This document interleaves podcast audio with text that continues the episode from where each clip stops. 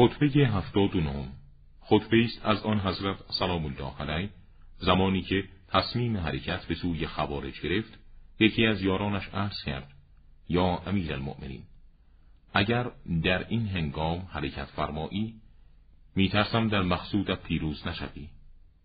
پس فرمودند آیا تو گمان می‌بری آن ساعتی را که هر کس در آن ساعت حرکت کند ناگواری از او برطرف می شود می دانی. و از حرکت در ساعتی که موجب احاطه ضرر بر انسان متحرک می شود می ترسانی. هر کس تو را در این نظر تصدیق کند قرآن را تکذیب کرده و از طلب کمک از خدا گر رسیدن به محبوب و دفع ناخوشایند احساس بینیازی نموده است و تو با این دستوری که می‌دهی علاقمند به این هستی که عمل کننده به دستور تو تو را بستاید و پروردگارش را.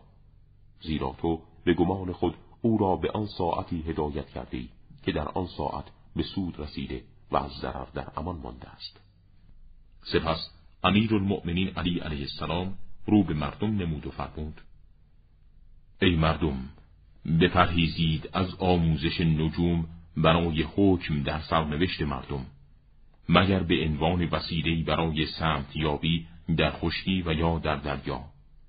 زیرا علم نجوم انسان را به کهانت میکشاند و منجم مانند کاهن است و کاهن مانند ساحر و ساحر مانند کافر و کافر در آتش است. حرکت کنید به نام خداوند.